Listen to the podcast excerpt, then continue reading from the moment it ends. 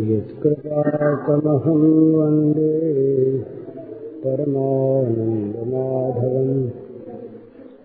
श्रीमन्मदनगोपालं बृन्दारण्यपुरन्दरम्। श्रीगोविन्दं प्रपद्येऽहं दीनानुग्रहकारकम् वन्दे मुकुन्दमरविन्ददलायताक्षम् कुन्देन्दुशङ्खदशनम् शिशुगोपवेशम् इन्द्रादिदेवगणवन्दितपादपीठम् वृन्दावनालयमहं वसुदेव जलधर वरणं चोद्भाषकरणम् विकसितनलिनाशयं विश्वरं गहाशयं कनकरुचि दुकूलं चारु वर्हावचूलम् कनकुनिलसारं गौरी वंशीविभूषितकरान्नवनीरदाभात् पीताम्बरादरुणबिम्बफलाधरोष्ठात् पूर्णेन्दुसुन्दरमुखादरविन्दनेत्रात्। कृष्णात् परम् किमपि जाने एक प्रेमी का बड़ा सुंदर अनुभव है। वो भगवान से कहते हैं, गोपालांगन कर्दमेशु विहरन गोपालांगन कर्दमेशु विहरन विप्रध्वरे लज्ज से ब्रूषे गोकुल हुंकृत शतशतैर मौनम विधत से शताम दास्यन गोकुल पुष्चलीषु कुरुषे स्वाम्यम न दान्तात्मसु जातम कृष्ण तवाहि पंकज युगम प्रेमैकलभ्यम मुहु। इसका अर्थ है वो भगवान से कहते हैं, गोपालांगन कर्द में सुविहरन ग्वालों के, घरों के कीचड़ भरे आँगन में तो आप बिहार करते हैं। लौटते हैं बड़े चाव से। गोपालांगन कर्दमेश बिहरन कीचड़ों में। इस कीचड़ में लौटे, उस कीचड़ में लौटे, उसमें लौटे। ग्वालों के आँगन के कीचड़ों में तो आप लौटते हैं। और विप्रध्वरे लज्ज से ऋषि मुनि ब्राह्मण वैदिक मंत्रों के द्वारा आपका आह्वान करते हैं। वहाँ जाने में आप शर्माते हैं। वहाँ नहीं जाना चाहते, नहीं प्रकट होते। ब्रूषे गोकुल हुंकृत ही। कहीं किसी बछड़े ने हुंकार कर दी, जरा सा बोल दिया, कोई गोप सखा, जरा सा नन्हा सा बच्चा, अरे कन्हैया, पुकार उठा तो आप दौड़े चले जाते हैं। बोलते हैं। और मौनम विधत से सताम, वहाँ तो बातचीत करते खूब। और शुत सताम मौनम विधत्त सताम सत्पुरुष लोग सैकड़ों सैकड़ों आपकी स्तुतियाँ करते हैं तो आप नाम धार लेते हैं। बोलते नहीं? स्तुतियाँ नहीं कर देते। और दास्यम गोकुल पुष्चलीश पुरुषे स्वाम्यम न दानतात्मसु। गोकुल की अहिरणियों की आप गुलामी करते हैं। दास्यम, गुलामी। और स्वाम्यम न दानतात्मसु इंद्रियों का, मन का दमन कर चुके हैं। ऐसे महात्मा लोग कहते हैं कि आप हमारे स्वामी बन जाओ, हमें सेवक बना लो नाथ तो कहते हैं हम नहीं बनाएँगे। तो जातम कृष्ण तदांगी पंकज युगम, प्रेमिक लभ्य हो। हे श्री कृष्ण, हम जान गए।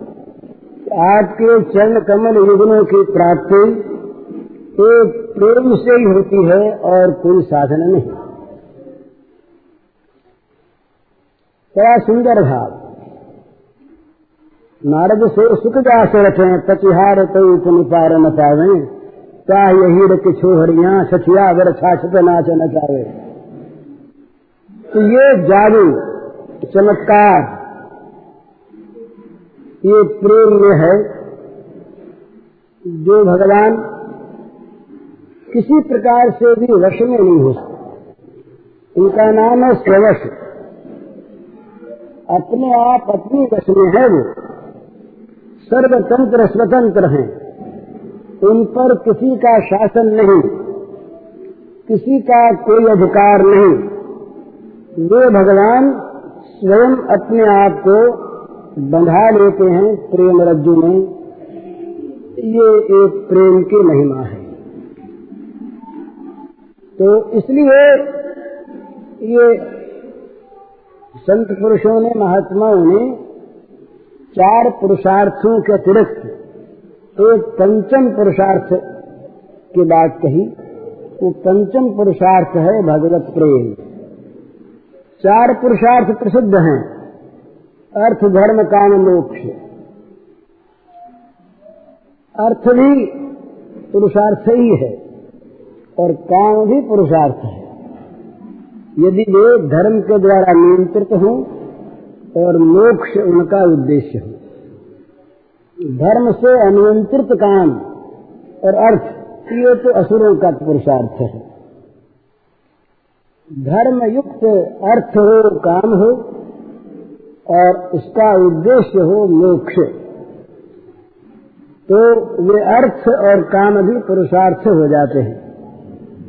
परंतु एक पांचवा पुरुषार्थ, वो बहुत बड़ा, श्रेष्ठतम पुरुषार्थ है, जहाँ मोक्ष का भी परित्याग हो जाता है। बल्कि उस पुरुषार्थ की, उस उस उस वस्तु की उपलब्धि नहीं होती मोक्ष की आकांक्षा रहने तक।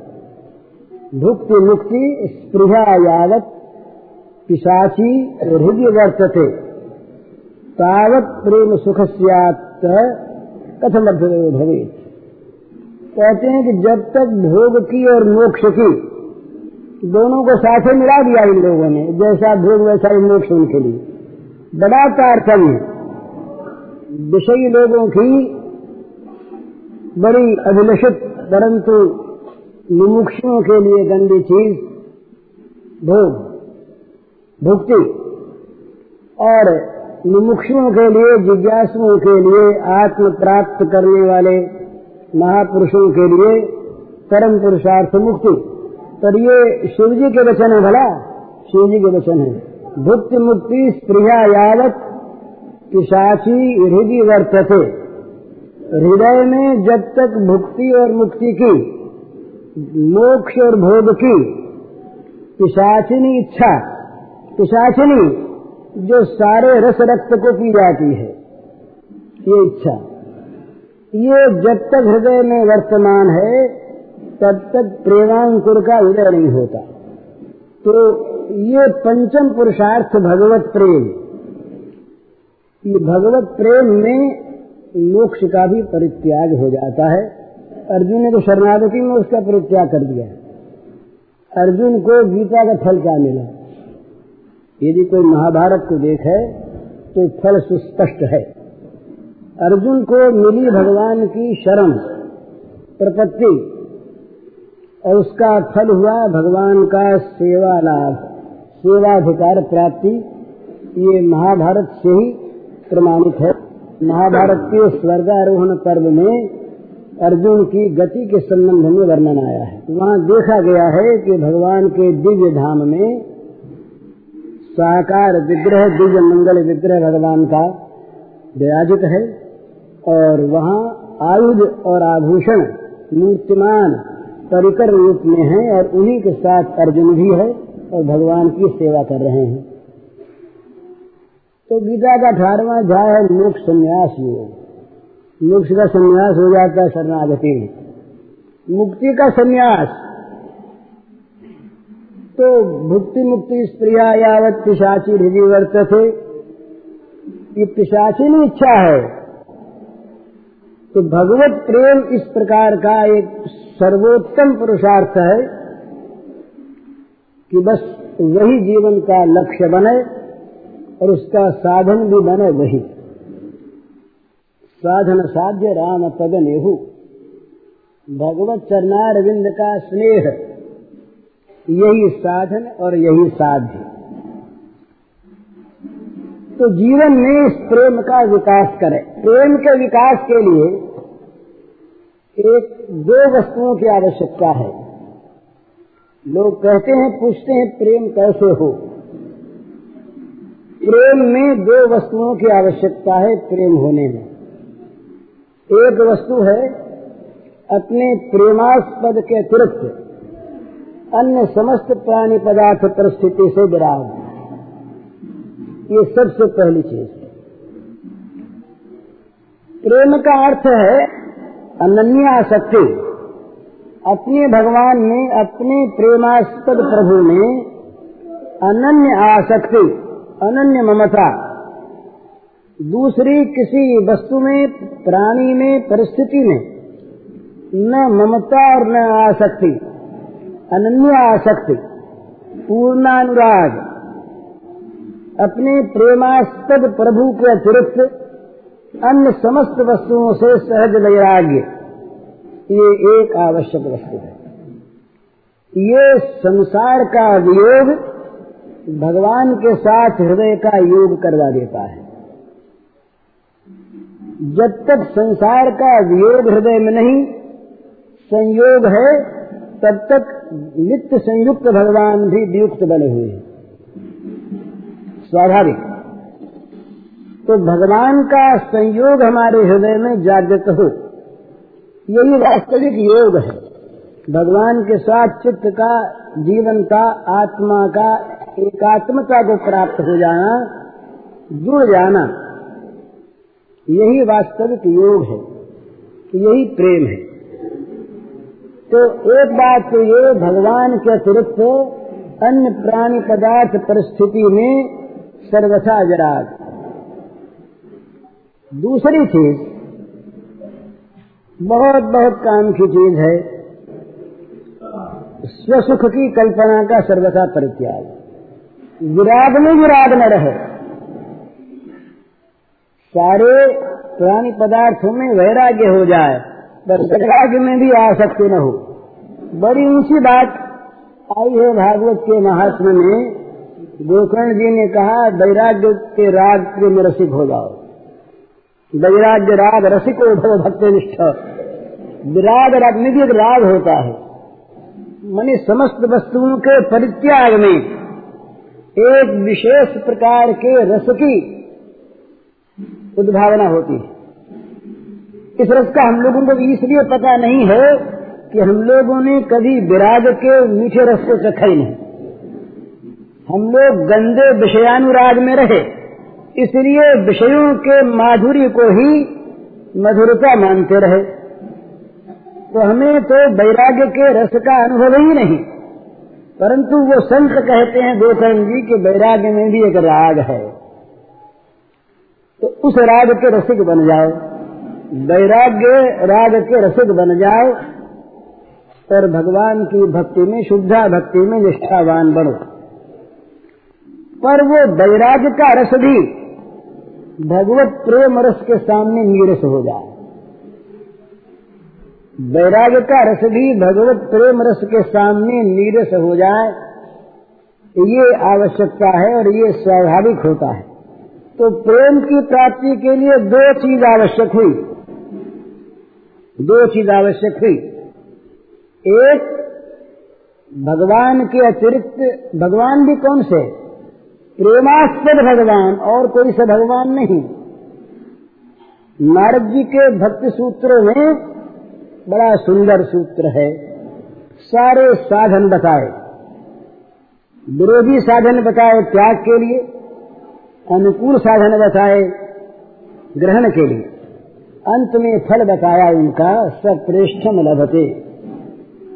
ये नहीं कहा भगवत प्राप्ति होगी। ये नहीं कहा ज्ञान प्राप्ति होगी और ये नहीं कहा मोक्ष प्राप्ति होगी। सप्रेष्ठम लभते। इस प्रकार साधन करने वाला महात्मा प्रियतम को प्राप्त करेगा।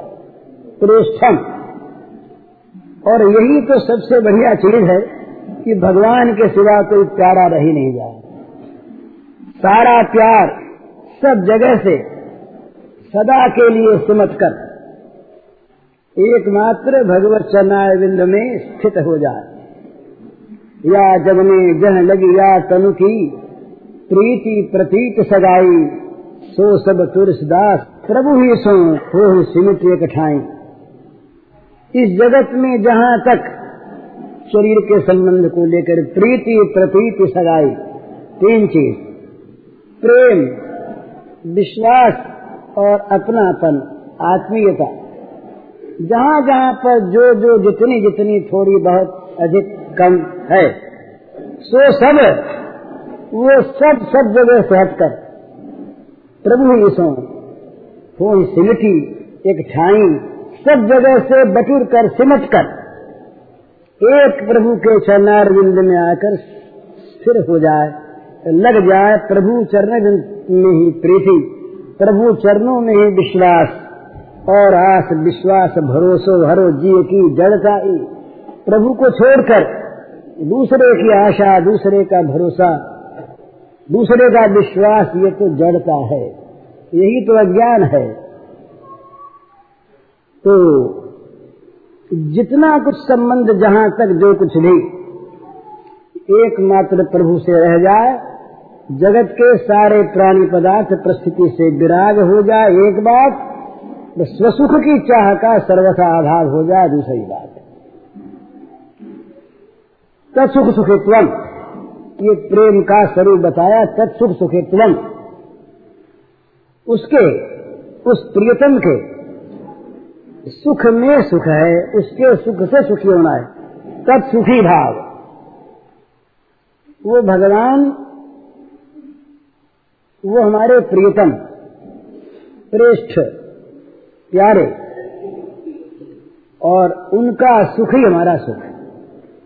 अब उसमें कोई बात भी सोचने, विचारने की नहीं है कि ये सुख कैसा और ये सुख कैसा उनको जो अभिलषित वो जो चाहे, वही सुख उनकी जैसी मर्ज़ी हो, वही हमारा स्वभाव।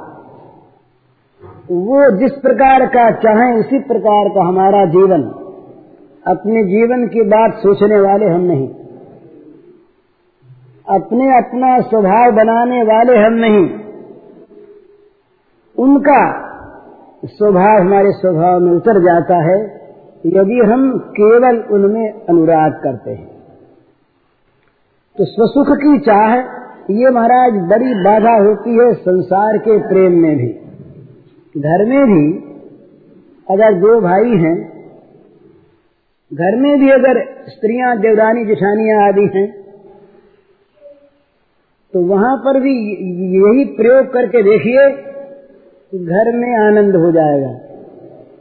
दूसरों के लिए त्याग करिए, अपने लिए चाहिए मत। बस। ये ऐसी कुंजी है, शांति और प्रेम का भंडार खोल देने की। कुछ करना नहीं पड़ता। केवल भाव रखिए। अपने सुख को अगर त्याग सके तो सर्वोत्तम। नहीं तो अपने को गौण रखिए। और उसको मुख्य रखिए। दो फल भी घर में आए तो भाई के लड़के को अच्छा वाला दे दिया। जरा बड़ा वाला दे दिया और अपने लड़के को छोटा वाला रख लिया। काम हो गया।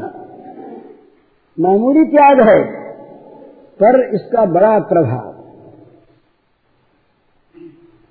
जितना जितना त्याग, उतना उतना प्रेम। और जितना जितना प्रेम, उतना उतना आनंद, ये सिद्धांत है। जहाँ त्याग है, वहाँ प्रेम होगा।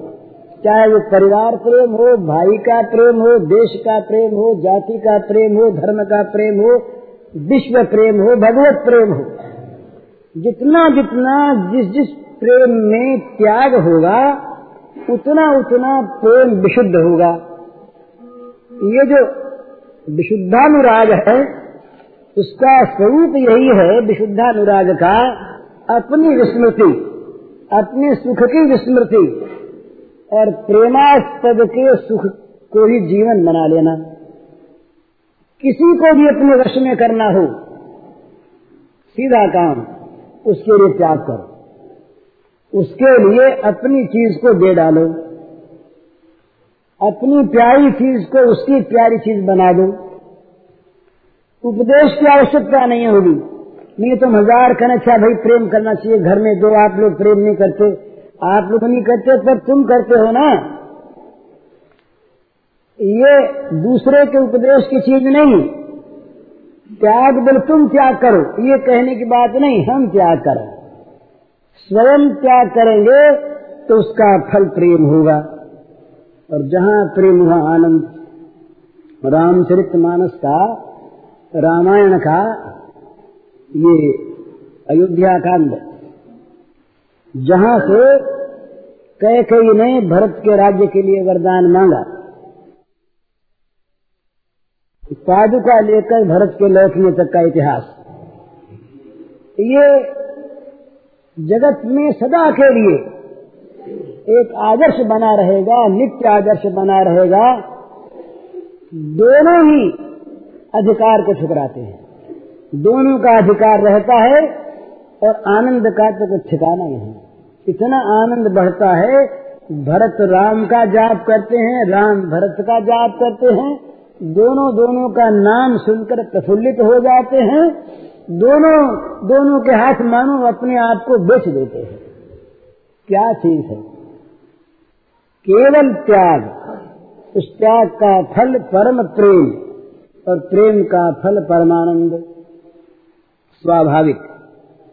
अगर त्याग न होता तो राम भरत का जो इतिहास आज उपलब्ध है, ये नहीं मिलता। अगर कहीं भरत ने माँ की बात मान ली होती और माँ के लिए तो हरेक माँ की होती है, वही तो थी उस बेचारी की, और बुरी चीज़ क्या थी, अपने बेटे को आज मिल जाए, और उसका कंटक दूर हो जाए। तो समझा, ये तो समझा ना। पर उसने बात नहीं भरत ने कई कई को फिर माँ नहीं कहा। ऐसा आता है गीतावली में। एक बार जब ये लौट आए वहाँ से, लंका विजय हो गई, राम राज्य हो गया। सब प्रकार से सब सुखी हो गए। कई कई के मन में एक बड़ा दुख था। राम बड़ी सेवा करते कई कई देवी की। एक दिन कई कई ने कहा राम से कि बेटा मेरे मन में एक चीज़ है। उसमें अगर तुम करवा दो तो मेरे जीवन का एक बड़ा कांटा निकल जाए। कहा, माँ बोलो बोले काम भरत से करवाना है। तो कहा, भाई, मेरे हाथ की बात तो नहीं, आप कहो सो मैं कहूँगा। क्या बात तो बोले, एक बार भरत मुझे माँ कह दे। एक बार भरत कह दे, माँ, कह कही को माँ कह दे। राम ने कहा, अच्छी बात है, कहूँगा भरत। अकेले में भरत को बुलाया राम ने। बोले, भैया, एक मेरा अनुरोध है, एक काम तुझे करना पड़ेगा। कहा महाराज तो इसमें पूछना क्या है? भरत जान गए कि और कोई बात तो राम के अमान्य मेरे मन में एक अमान्य है। तो कह दिया कि महाराज कई को माँ कहने का ट्रिक। और जो कुछ आपकी आज्ञा हो तो सब करने को तैयार। पर कह कई को माँ कहना स्वीकार नहीं करती भरत की जीव। क्या किया जाए? अब वहाँ प्रेम कैसे न रहे, बताइए। उस माँ का मुँह नहीं देखना चाहा। और ये कहा कि मेरे समान कलंकी मेरे समान कुल घातक मेरे समान नीच पापी कौन होगा? जिसके उधर से मैं पैदा हुआ, वो राम का वनवास चाहती ये सारा निमित्त तो मैं हूँ ना। तो अब बताइए, वहाँ वहाँ पर क्लेश, द्रोह, द्वेष, बैर कहाँ से आ गए? ये सब बह गए। और उन्हीं के नहीं बह गए। उनका नाम आज जो लेते हैं उनके चरित्र को जो आज देखते हैं, उनके बैर बह जाते हैं। बड़ी लज्जा हुई जब भरत जब जब ये लंका विजय करने के पश्चात विभीषण और सुग्रीव जब लौट करके आए और जब राम और भरत के चरित्र को देखा, मिलते हुए तो ये दोनों अलग जाकर रोने लगे। सुग्रीव और विभीषण कि हम भी भाई हैं और ये भी भाई हैं। माना हम राम के सेवक हैं, माना हम सतपथ के गामी हैं, पर भाई तो भाई तो हम नहीं हैं तो जितना भी प्रेम है, उसकी मूल भित्ति त्याग है। और जहाँ प्रेम है, वही आनंद है। स्वाभाविक बाई आप घर में करके देख लिए, दो आदमी बैठे हैं रेल में, और भीड़ हो रही है, तीसरा आया, वो बेचारा, भीड़ ज़्यादा कैसे कहे कि आप उठ जाओ, हम बैठेंगे। सोए तो आप हैं नहीं, सिकुले बैठे हैं। उसी में से आप कह दे कि भैया तुम ही बैठ रहा और यहाँ हो जाते तुम बैठ जाओ। आप चाइट हो जाएगा और कहीं आप उठकर खड़े हो गए, तब तो चरणों में पड़ने लगा नहीं है नहीं आप बैठे यहीं बैठेंगे। स्थान मांगने वाला कहे नहीं। आप खुद ही रहे आप भी तो बैठेंगे। जगह नहीं तो क्या करें अपने आप त्याग की भावना उदय होते ही अनुकूलता आ जाएगी। और जहाँ भावना खींचातानी की है लेने की है देने की नहीं, वहाँ संघर्ष होगा। वहाँ संघर्ष होगा। तो प्रेम क्या करता है? प्रेम देना जानता है, लेना जानता नहीं। ये प्रेम का स्वरूप है। प्रेम देना जानता है। प्रेम देता रहता है। प्रेम मांगना तो जानता ही नहीं, ग्रहण करना भी नहीं जानता, लेना भी नहीं जानता। कहाँ लेता है प्रेम? जहाँ प्रेमास्पद को सुख होता है वहाँ प्रेमास्पद के लिए प्रेम ग्रहण भी कर लेता है। परंतु करता है प्रेमास्पद के सुख के लिए। वहाँ भी उसके कोई नीति मर्यादा की आवश्यकता नहीं, ग्रहण करने में भी। इसमें भी यद्यपि हम लोगों के लिए बड़ी आवश्यक चीज़ है, पर जहाँ विशुद्ध अनुराग का राज्य है, वहाँ अगर प्रेमास्पद चाहता है कि प्रेमी के पैर पूजू इससे मुझको सुख होगा तो प्रेमी कहता है पूज लो।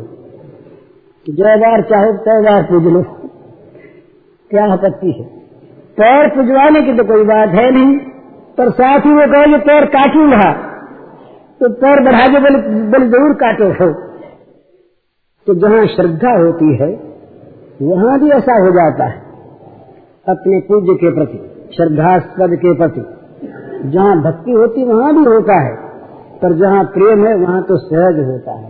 श्रद्धा, भक्ति में एक लफ्ज ने अपना अंगूठा दे दिया। मामूली बात है। गुरु द्रोण की मूर्ति बनाकर उसने पूजा की। मूर्ति से उपदेश प्राप्त किया मनोवैज्ञानिक रूप से। और जब गुरु ने कहा कि दक्षिणा दोगे, बोले हमारा दक्षिणा क्यों नहीं दें आप गुरु। दो आज्ञा तो बोले दहने हाथ का अंगूठा पाता ये बाण खींचने के लिए ही न रहे खींचेगा कैसे? मार दिया ना गुरु ने उसके जीवन को। हँसते हुए एक लफ्ज ने काट के अंगूठा दे दिया जाओ ले श्रद्धा में और प्रेम में तो जीवन काटने की बात आ जाए तो अपने हाथों काट करके रख दे, बोले, प्रेमास्पद तुम हँसते हो तो हम काटते हैं। तुम हँसते रहो, और हमारी ये शरीर की स्थिति खंड खंड हो जाए। कोई आपत्ति नहीं। बड़ा सुंदर। हमारे शरीर के कट जाने पर, खंड खंड हो जाने पर अगर तुम हंस सको, तुम्हारे तुम्हारे अधरों पर अगर मुस्कान आ सके तो बड़ा अच्छा है। इसीलिए तो वो प्रेमी जो है, वो वियोग में बहुत प्रसन्न रहता है। वो कहता है कि ये वियोग की जो अग्नि है, ये अग्नि यद्यपि मुझे जलाती है पर ये मेरे प्रेमास्पद के हृदय को शीतल करती है। तो मेरा और धधके ये प्रेम की आग कभी बुझे नहीं। धधकती रहे, वो मिलना नहीं चाहता। वो प्रेमास्पद का सुख चाहता है। मिलन में बड़ा सुख है उसको। मिलन का विरोध नहीं है। पर मिलन यदि प्रेमास्पद के लिए असुख कारक है तो उसके लिए त्याग है। वो उसको ये नहीं कहता कि वो नहीं चाहती, इसलिए छोड़ देता हूँ ना। वो तो त्याज्य वस्तु है। अपना सुख, यदि प्रेमास्पद का सुख नहीं है तो वो त्याज्य है। बल्कि यहाँ तक की चीज़ है, जलेबी खा रहा है। और जलेबी में खाने में आया जीव को मधुर स्वाद। उस स्वाद से यदि प्रेमास्पद की प्रसन्नता नहीं है, उसको स्वाद नहीं आएगा। तो स्वाद का परित्याग कर देगा। प्रेमास्पद की रचना अगर उस रस का अनुभव करती है तो उसे स्वीकार नहीं तो उसे स्वीकार नहीं। ये आगे जाकर होती है ऐसी चीज़ जब प्रेम की अभिव्यक्ति हो जाती है तमाम तन तन में तमाम इंद्रियों में रोम रोम में, तब ये सब के सब उसके वैसे अनुकूल हो जाते हैं, जैसे हमारी जीव कड़वी हो रही है, और हमारी कड़वी जीव पर हमें मिश्री नहीं मीठी लगती है। और हमारी जीव कहीं आपकी जीव पर आ बैठे तो यदि हमारी जीव आपकी जीव पर आ बैठेगी तो आपको मिश्री कड़वी लगेगी। क्योंकि हमारी जीव आपकी जीव हो गई। इसी प्रकार से ये श्री अरविंद के सिद्धांत में एक है कि डिवाइन का अवतरण हो जाता है, हो जाएगा कभी फ़िज़िकल बॉडी में, इस भौतिक शरीर में। हुआ नहीं, अभी हो जाते नहीं, भगवान जाने। पर प्रेम की जहाँ पराकाष्ठा होती है, वहाँ व्यक्ति में प्रेमास्पद के शरीर का अवतरण हो जाता है। समाज की बातें हैं। उस व्यक्ति में प्रेमास्पद के शरीर का, मन का, वृत्तियों का अवतरण हो जाता है। उनका रूपांतर हो जाता है। ये प्रेम जो है, ये बहुत विशेष बात है। प्रेम जो है, ये मन को रूपांतरित नहीं करता। सारे शरीर को रूपांतरित कर देता है और ऐसा अनुभव होता है कि मैं वो हो गया। केवल भावना से नहीं, ये प्रेम वैचित्र में और आगे बढ़ करके ऐसा आता है लेकिन रीवा में कि कभी कभी श्री कृष्ण हो जाते थे राधा और राधा श्री कृष्ण ये केवल भाव से नहीं, तमाम बदल जाता था जो का त्यों सारे अंग, अवयव, भाव, इंद्रिया, मन, बुद्धि, रोम रोम, सब के सब। तो ये जो योगी का निर्माण काय होता है महाराज, वो योग अपने, योगी अपने योग सिद्धि के द्वारा काय निर्माण कर लेता है, और उसी प्रकार के स्वभाव को, बुद्धि को ले आता है। भगवान का जो ऐश्वर्य योग है ऐश्वर्य योग, उस योग ने क्या किया? सारे बछड़े और सारे गोप बालक, उस ऐश्वर्य योग के द्वारा जो के त्यों बन गए? और केवल बछड़े और बालक ही नहीं, उनके जितने सामान थे जिसकी नाक जैसी, जिसकी आँख जैसी, जिसके बाल जैसे, जिसके बालों का ढंग जैसा, जिसकी लकड़ी, लाठी, लकुटी, बाँस, ये बंसरी, सिंगा, जूठी छीका सब के सब जो के क्यों रूपांतरित हो गए, नवीन निर्माण हो गया। तो इसी प्रकार से भगवत प्रेम में भगवान का निर्माण नहीं होता, भगवान का अवतरण होता है उस शरीर में जो प्रेमी का शरीर है, अवतरण होकर वो जो का क्यों, जैसे का तैसा बन जाता है तो पहले उसकी भावना करनी पड़ती है कि प्रेमास्पद का सुख मेरा सुख है। ये पहले कल्पना करनी पड़ती है, निश्चय करना पड़ता है तो एक चीज़ तो बहुत जल्दी हो जाती है, स्वसुख की चाह मिट जाती है। तो स्वसुख का भान नहीं होता, प्रेमास्पद का सुख न हो तो और निरंतर उसकी दृष्टि रहती है कि ये मेरा कर्म मेरे लिए तो नहीं, मेरे लिए तो नहीं, प्रेमास्पद के लिए है कि नहीं। ये वो निरंतर देखता रहता है। इसलिए प्रेमास्पद की रुचि का अनुसरण इसके द्वारा स्वाभाविक है।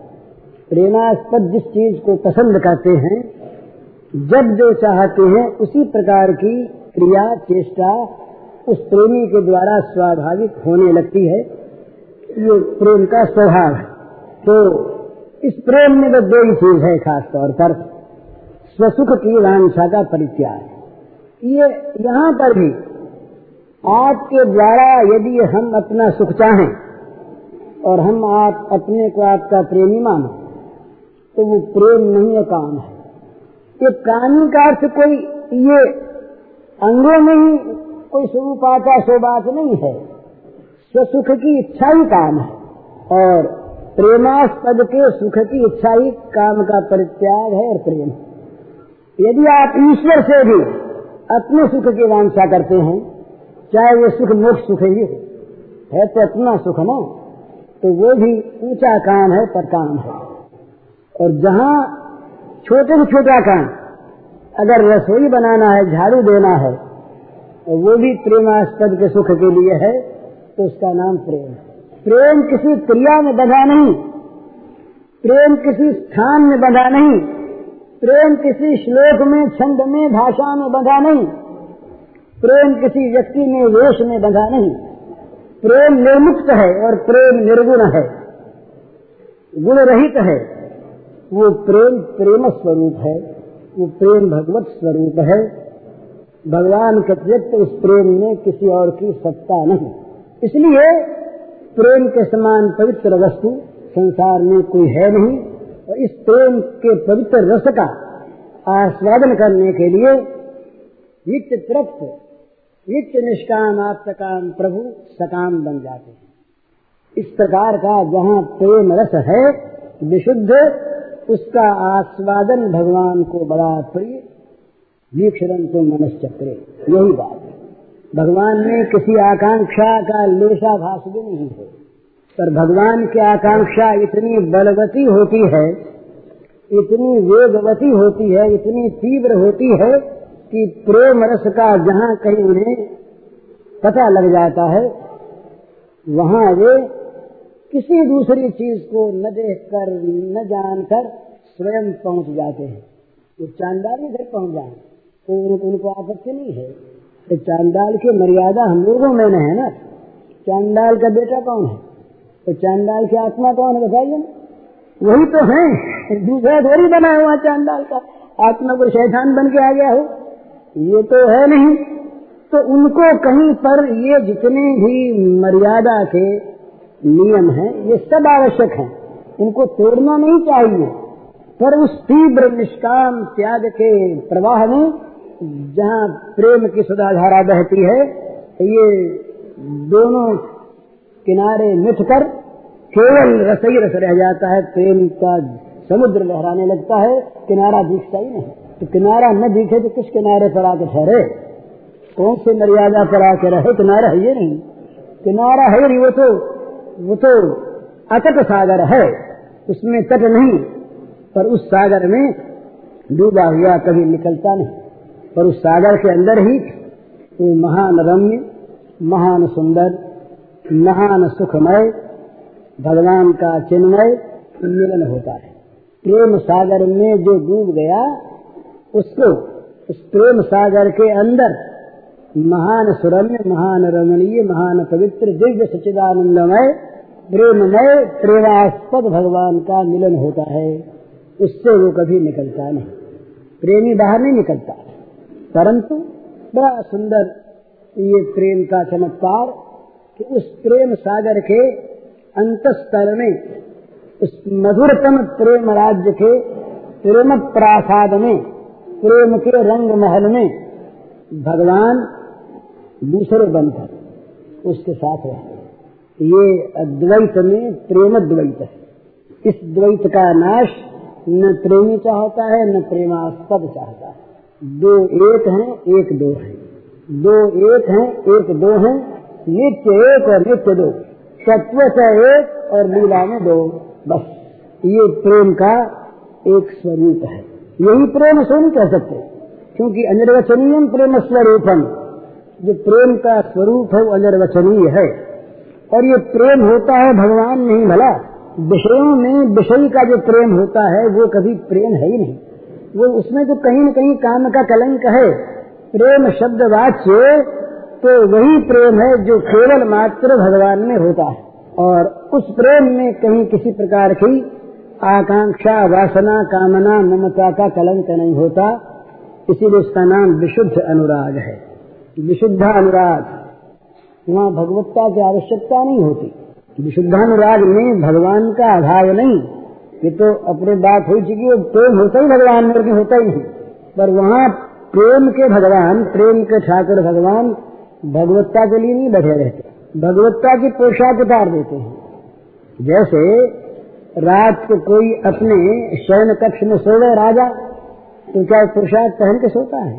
राजा जब सोता है अपने शयनागार में, वहाँ पर क्या राज की पोशाक पहन के सोता है?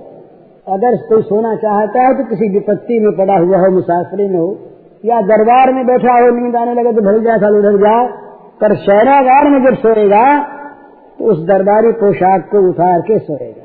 इसीलिए इस प्रेम के प्रासाद में, प्रेम के शयनागार में, प्रेम के रंग महल में, प्रेम प्रासाद में भगवत्ता की पोशाक उतार कर भगवान रहते हैं। नहीं डर जाए महाराज कहीं कुरुक्षेत्र वाले चाबुक हाथ में ले करके भगवान श्री कृष्ण कवच पहने हुए कहीं गोपियों के मंडल में प्रकट हो जाए। तो मारे डर के बेचारे सब भाग छूटे और कहीं उन बच्चों में मुरली उर्ली को मयूर पिछ को अलग रख करके और सुदर्शन लेकर के आ जाए आप। तो बच्चे सब के सब भाग जाए। बोले, ये चार हाथ वाला, ये कैसा जंतु कोई आ गया मार दुख देता है?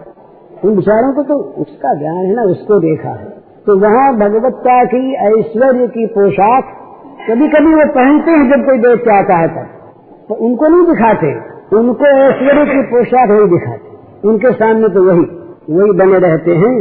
वो नल कुवर मने ये प्रकट हुए। प्रकट हो करके उन्होंने, वो निकले उस अर्जुन पेड़ों में से स्तुति उठी थी तो बच्चे सब देख रहे बोली, कन्हैया के कौन फ्री दे रहा है? और मैया बाबा से बोले, अरे बाबा, ये कन्हैया ने ही पेड़ तोड़ दिया। उनके ऐश्वर्य का भाव बोले, कह उखल फंस गई दादा इसमें। उसने, इसने दिया झटका तो ये पेड़ टूट गए। नंद बाबा ने सोचा, पगले लोग हैं, ये क्या तोड़ दिया अब नंद बाबा के मन में इतना महात्मा सुना सुनाया भगवान का, पर कभी आया नहीं, इसने पेड़ तोड़े होंगे न तो पेड़ तोड़ने में ऐश्वर्य प्रकट हुआ, पर नंद बाबा के मन में, बच्चों के मन में, गोपियों के मन में कभी आया ये नहीं। कि इसने कहीं पेड़ तोड़ा राक्षसों को मारा वो नहीं। राम सबको मार रहा के जब आ गए, अयोध्या में माँ के पास गए, माँ ने गोद में सुला लिया। हाथ वाथ फेरने लगी, मैया को सल्या सहलाने लगे, अरे, लोग बहुत झूठ बोलते हैं। इतना झूठ बोलते, इतनी बात बनाते हैं राम, कि किसके लिए क्या कहा जाए? वो लोग कहते हैं कि रावण को राम ने मारा। बोला, ये कभी मानने की बात है क्या? ये मेरा कोमल राम। जिसका भी देखो ना कैसे मक्खन से कोमल कोमल ये उस राक्षस को मार देगा ये झूठी बात। राम ने कहा भैया ठीक सच्ची सच कहती हो तुम। ये तो मुनि महाराज के आशीर्वाद से वो, मर गया। सच्ची बात होगी और अपने पाप से मर गया। और मेरी सहायता जो कोई बंदरों ने की। इनके कारण से मर गया। और नहीं वो सच्ची बात। अब मैया के मन में कभी आवे नहीं कर राम भी रावण को डाल सकता है। बोले हम सुनते थे कि राम कौशल्य ने कहा कि मैं सुनती थी बहुत भारी वो राक्षस है, और महाराज बहुत उसकी उसकी उसके बल का बखान किया करते थे।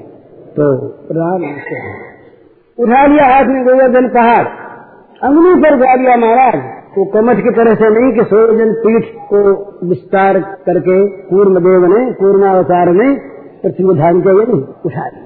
तो बच्चे आए, दो तीन दिन हो गए, कन्हैया अंगली दुखने लगी होगी तेरी। बहुत देर हो गई तुझको खड़े और यूँ उठाए रखा है।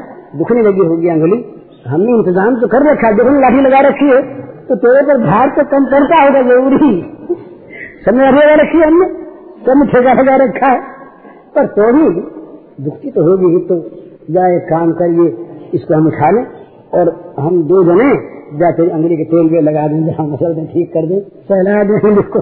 वहाँ मधुरतम भगवान जो है ये नहीं कहा जाए तुम क्या उठा लोगे? मैं भगवान उठाए हुए ना ना रसी बंद हो जाए सारा भगवत्ता प्रकट कर दे बोले, भैया, ये तो ठीक ही तो है। तुमने तो लाठी लगा रखी है। मैं तो केवल नाम कभी कर रखी तुम्हारी लाठी में खड़ा है। वो तो गिर जाता। कभी कभी है, सच्ची बात झूठ नहीं। उनके सारे बच्चों का जो प्रेम है, वही प्रेम तो यहाँ श्याम सुंदर के रूप में खड़ा है। ना पुंजीभूतम प्रेम गोपांगना नाम। भगवान के विग्रह की व्याख्या की, वहाँ कहा कार्य श्री कृष्ण क्या चीज़ है? काहे से बना है? तो कहा पूरी भूतम प्रेम गोपांगना नाम गोपांगनाओं का प्रेम इकट्ठा हो कैसा बन गया? जैसे देवी बनी ना महिषासुर मर्दिनी तमाम देवताओं की शक्ति एक जगह इकट्ठी हो गई महिषासुर मर्दिनी बन गई।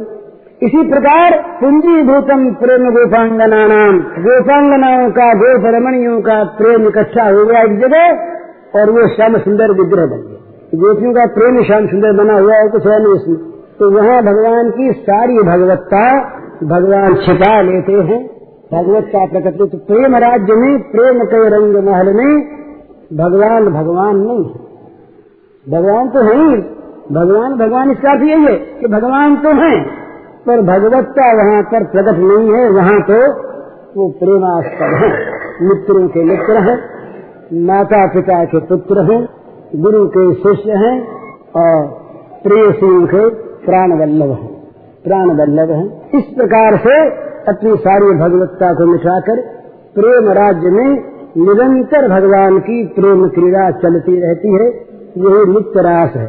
तो बस इस प्रेम राज्य में प्रवेश करना ये सबसे बड़ा लक्ष्य होना चाहिए सबसे बड़ा साध्य जो है, जिसको ये मुनि लोग भी चाहते हैं।